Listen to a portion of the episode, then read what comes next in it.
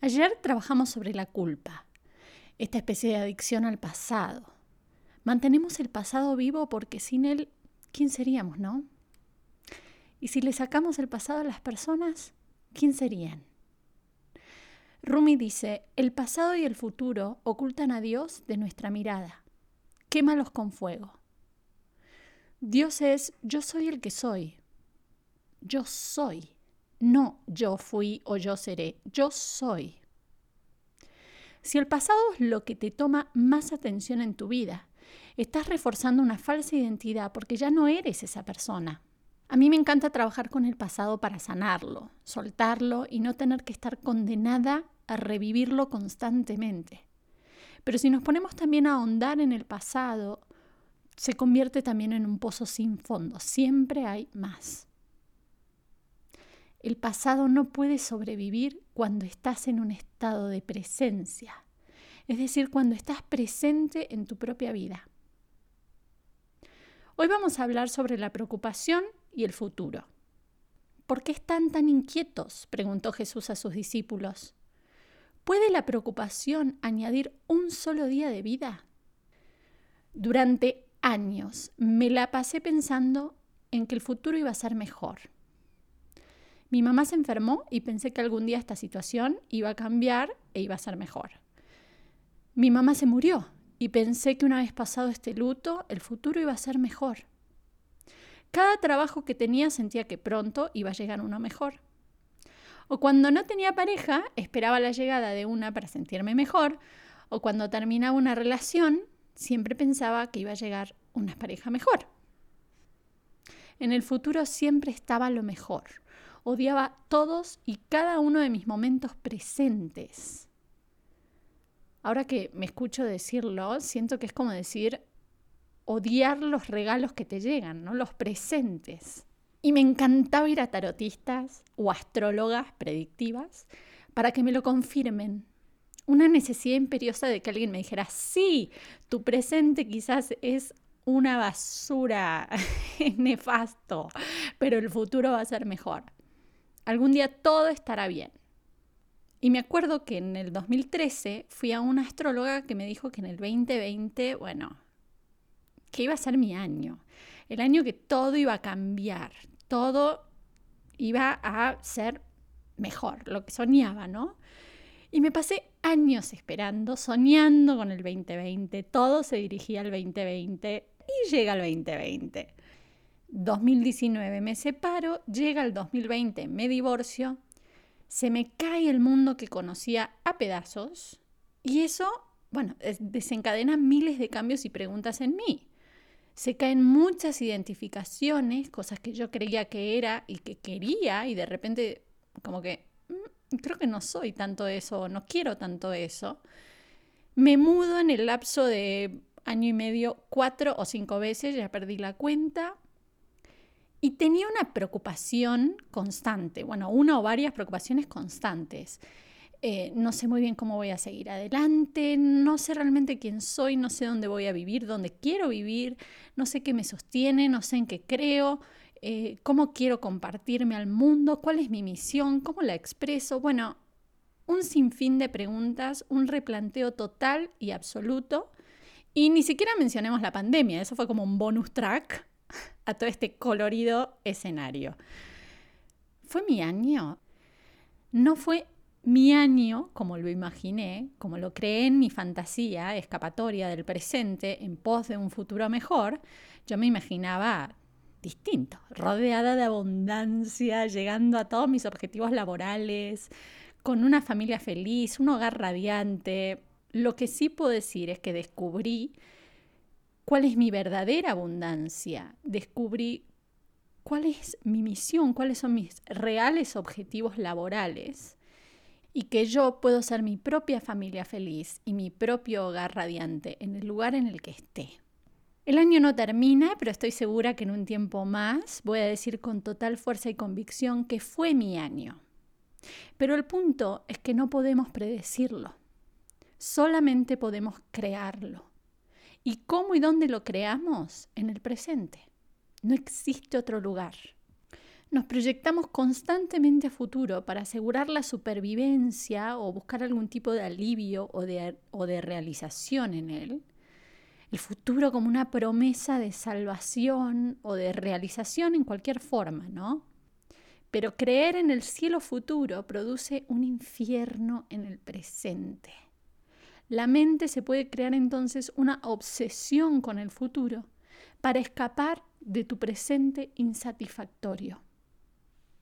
Cubrimos el momento presente con el pasado o con el futuro, como si nos pusiéramos un velo en los ojos. Queremos cubrir quiénes somos con quienes fuimos o vamos a llegar a ser y ambas son ilusiones. Y como hablábamos ayer con la culpa, lo mismo sucede con el exceso de preocupación o el exceso de futuro. Estamos evadiendo el presente, nos lo perdemos. Y lo único que puede ocurrir ocurre ahora. En primer lugar porque es lo único que hay. Nada está fuera de la hora y por eso es tan importante liberarnos de la culpa y soltar el pasado porque ya no existe en el pasado, existe en el ahora.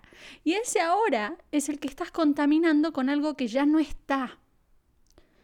La culpa, el sufrimiento, el remordimiento necesitan pasado, no pueden vivir en tu presente. Lamentaciones, resentimiento, quejas, amargura, todas las formas de falta de perdón son causadas por exceso de pasado y falta de presente, falta de estado de presencia. Y lo mismo nos pasa con el futuro.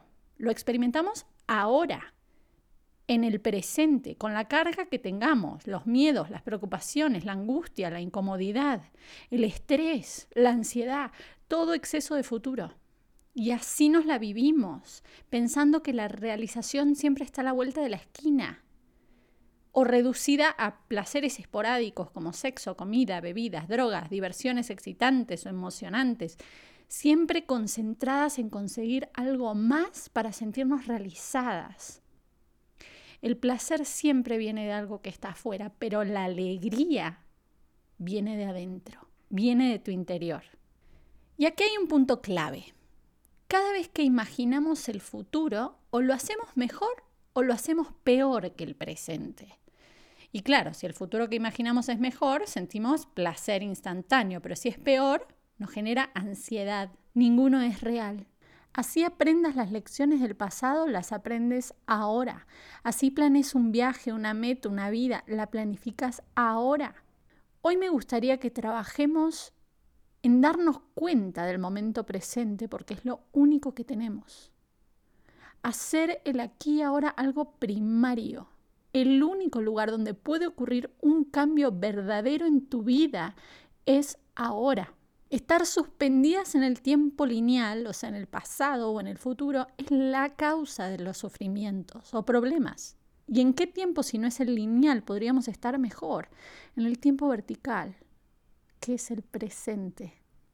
¿Y por qué nos encanta ir al pasado o al futuro? Porque negamos ese presente. Cuando estás llena de problemas, pensamientos estresantes, no hay un espacio para que entre algo nuevo, no hay espacio para las soluciones. Las soluciones llegan en el presente.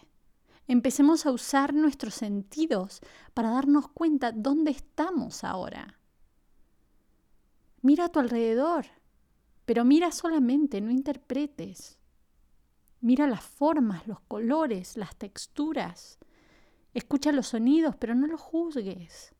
Se trata de darse cuenta de que no hay problemas. Hay situaciones que tenemos que manejar o situaciones que debemos dejar así y aceptar como parte de nuestro presente, hasta que cambien o se puedan mejorar. Nuestros problemas son creados por la mente y necesitan tiempo para sobrevivir. No pueden sobrevivir en el presente. Concéntrate en el ahora. Tómate un segundo para concentrarte en el ahora y dime cuál es tu problema en este momento. Si encuentras que tu vida, por ejemplo, es intolerable, tienes tres opciones. Uno, apartarte de la situación. Dos, cambiarla. O tres, aceptarla totalmente. Sal de la situación o acéptala. Cualquier acción es mejor que la no acción. Especialmente si, si, has estado detenida en una situación de infelicidad durante mucho tiempo. Ya sabemos que si cometo un error, al menos aprendo algo. Cuando nos resistimos a lo que es, estamos convirtiendo el momento presente en nuestro enemigo. Quejarte es siempre una falta de aceptación de lo que es. Cuando te quejas ya sabemos que te conviertes en una víctima. La propuesta de hoy es donde estés, donde estás, estar plenamente allí. Donde quiera que estés, estar plenamente allí. Estás estresada, estás preocupada por llegar al futuro y el presente se reduce a un medio para llegar. El estrés es algo muy sencillo. Es causado por estar aquí queriendo estar allá o estar en el presente pero querer estar en el futuro. Estás preocupada, piensas mucho en qué pasaría si tal cosa, qué va a pasar si tal situación, creando situaciones imaginarias por miedo. No hay forma de que hoy puedas hacer frente a esa situación que no existe. Es un fantasma mental. Pregúntate qué problema tienes ahora mismo, no mañana o dentro de cinco minutos. ¿Qué está mal en este momento? Tú puedes siempre enfrentar el ahora, pero nunca puedes enfrentar el futuro, ni tienes que hacerlo porque la respuesta, la fuerza, la acción o el recurso correcto van a estar allí cuando los necesites, no antes ni después. Yo solía ser ese tipo de mujer que dependía económicamente de mi ex esposo, sobre todo para las cosas esenciales como la vivienda, etcétera, etcétera, y todo lo que eran ganancias mías eran para mí, para invertir en mi proyecto, en mis cosas. Entonces sí fue un golpe fuerte tomar la decisión de, de separarme, de decir, voy a poder, voy a sostenerme en mis dos pies. Imagínense en un año además con la pandemia, que muchas puertas se cerraron, nada parecía fluir, yo comiéndome mis ahorros, bueno, estrés, estrés, estrés. Pero lo que les acabo de decir es clave. La respuesta, la fuerza, la acción o el recurso correcto estarán allí cuando los necesites, no antes ni después. Un pasito a la vez se fue abriendo camino y nunca me faltó nada de lo importante, de lo imprescindible. ¿Tuve limitaciones? Sí, claro. Pero también aprendí que necesitaba mucho menos. Recibí ayuda de ángeles guardianes que llegaron a mi camino. Es un salto de confianza a la vida, es un salto de fe, saber que tú vas a poder. Saber que esa respuesta, esa fuerza, esa acción, ese recurso van a estar ahí cuando lo necesites. Esta idea de que un día lo lograré nos entorpece, nos obstaculiza. ¿Qué estás esperando para empezar a vivir? ¿Cuánto tiempo de tu vida estás gastando esperando? Esperas las próximas vacaciones, un trabajo mejor, que tus hijos crezcan, una relación significativa, esperas el éxito, esperas tener más dinero, esperas ser importante, esperas que tu ex regreses. ¿Qué estás esperando? No es raro que la gente pase la vida esperando empezar a vivir. No seas esa gente. Esperar es un estado mental. Básicamente quiere decir que quieres un futuro y que no quieres tu presente. Y si no quieres tu presente, le estás diciendo no a la vida. Le estás diciendo no a tu confianza en lo que es. Y no hay nada malo en ponerse metas, cumplirlas y esforzarse por lograr cosas. Nada malo.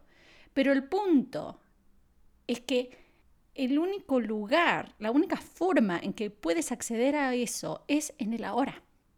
Muchas personas, por ejemplo, están esperando la prosperidad y la prosperidad no puede llegar en el futuro. Cuando honras, aceptas plenamente tu realidad presente, dónde estás y qué estás haciendo ahora mismo. Cuando aceptas plenamente lo que tienes, cuando estás agradecida de lo que tienes, de lo que es, de simplemente ser. Ahí ya estás en la prosperidad. La gratitud por el momento presente y por la plenitud de la vida ahora es la verdadera prosperidad. Si estás insatisfecha con lo que tienes o incluso frustrada, enojada con tus carencias presentes, eso puede motivarte a volverte millonaria, por ejemplo, ¿no? no me gusta esta vida, entonces vamos, voy a ser millonaria. Pero aunque ganes millones, si tú tienes una sensación de carencia interior, la vas a seguir teniendo. Y en el fondo te vas a sentir irrealizada. Mucha riqueza exterior, pero pobreza interior. Ganar el mundo, pero perder el alma, dice Jesús. Como verán, nombro mucho a Jesús. Es mi maestro espiritual preferido. Cuanto más rápido te des cuenta de que tus logros externos no te van a dar realización duradera, mejor. El secreto es estar presentes. Solo ahora eres verdaderamente tú misma. Solo ahora puedes amarte. Solo ahora puedes ser abundante. Solo ahora puedes ser próspera. Solo ahora puedes ser amor. Solo ahora puedes cambiarte. Dios es yo soy, no yo fui o yo seré. Hoy eres. Por mucho que te preocupes, no vas a cambiar nada. No es lo mismo preocuparte que ocuparte o hacer planes para el futuro. Si estás haciendo planes para el futuro y el momento presente puede contribuir con que ese futuro sea mejor, eso no es preocupación. Solo es preocupación cuando de alguna manera te encuentras inmovilizada en el presente por algunos acontecimientos que podrían suceder en el futuro. Así como la sociedad fomenta la culpa, también fomenta la preocupación. ¿Y cuántos momentos presentes te estás perdiendo por miedo al futuro? Ni un solo momento de preocupación, querida mía, logrará que mejores las cosas. Ni uno solo. La mayoría de los cuadros sombríos de nuestra imaginación o no se cumplen o el cambio resultó mucho más beneficioso que terrible. Entonces, ¿cómo podemos empezar a trabajar en la preocupación? En primer lugar, ya lo hablamos, empezar a ver el presente como el único momento disponible para vivir. En segundo lugar, ¿de qué me estoy evadiendo al gastar este momento presente en preocupaciones? ¿De qué me estoy evadiendo al gastar este momento en preocupaciones? Y ahí está la clave de lo que tienes que empezar a trabajar, lo que estás evadiendo o lo que sea que te impulsa a evadirte. Y el mejor antídoto para la preocupación es la acción. Eso que te preocupa, a ocuparse. En tercer lugar, reconocer lo absurdo que es la preocupación. ¿Habrá algo que llegue a cambiar como resultado de que estés preocupada? En cuarto lugar, te propongo un ejercicio. Crea tu zona de preocupación, tu tiempo de preocupación. Por decirte, bueno, voy a tener mis 10 minutos de preocupación a partir de las 4 de la tarde. Entonces, todo lo que venga antes, dices, hey, hey, este no es mi tiempo para preocuparme. Mi tiempo para preocuparme es a las 4 de la tarde, de 4 a 4 y 10. Y te vas a ir dando cuenta que cada vez vas a ir achicando el tiempo hasta que ya te resulte innecesario.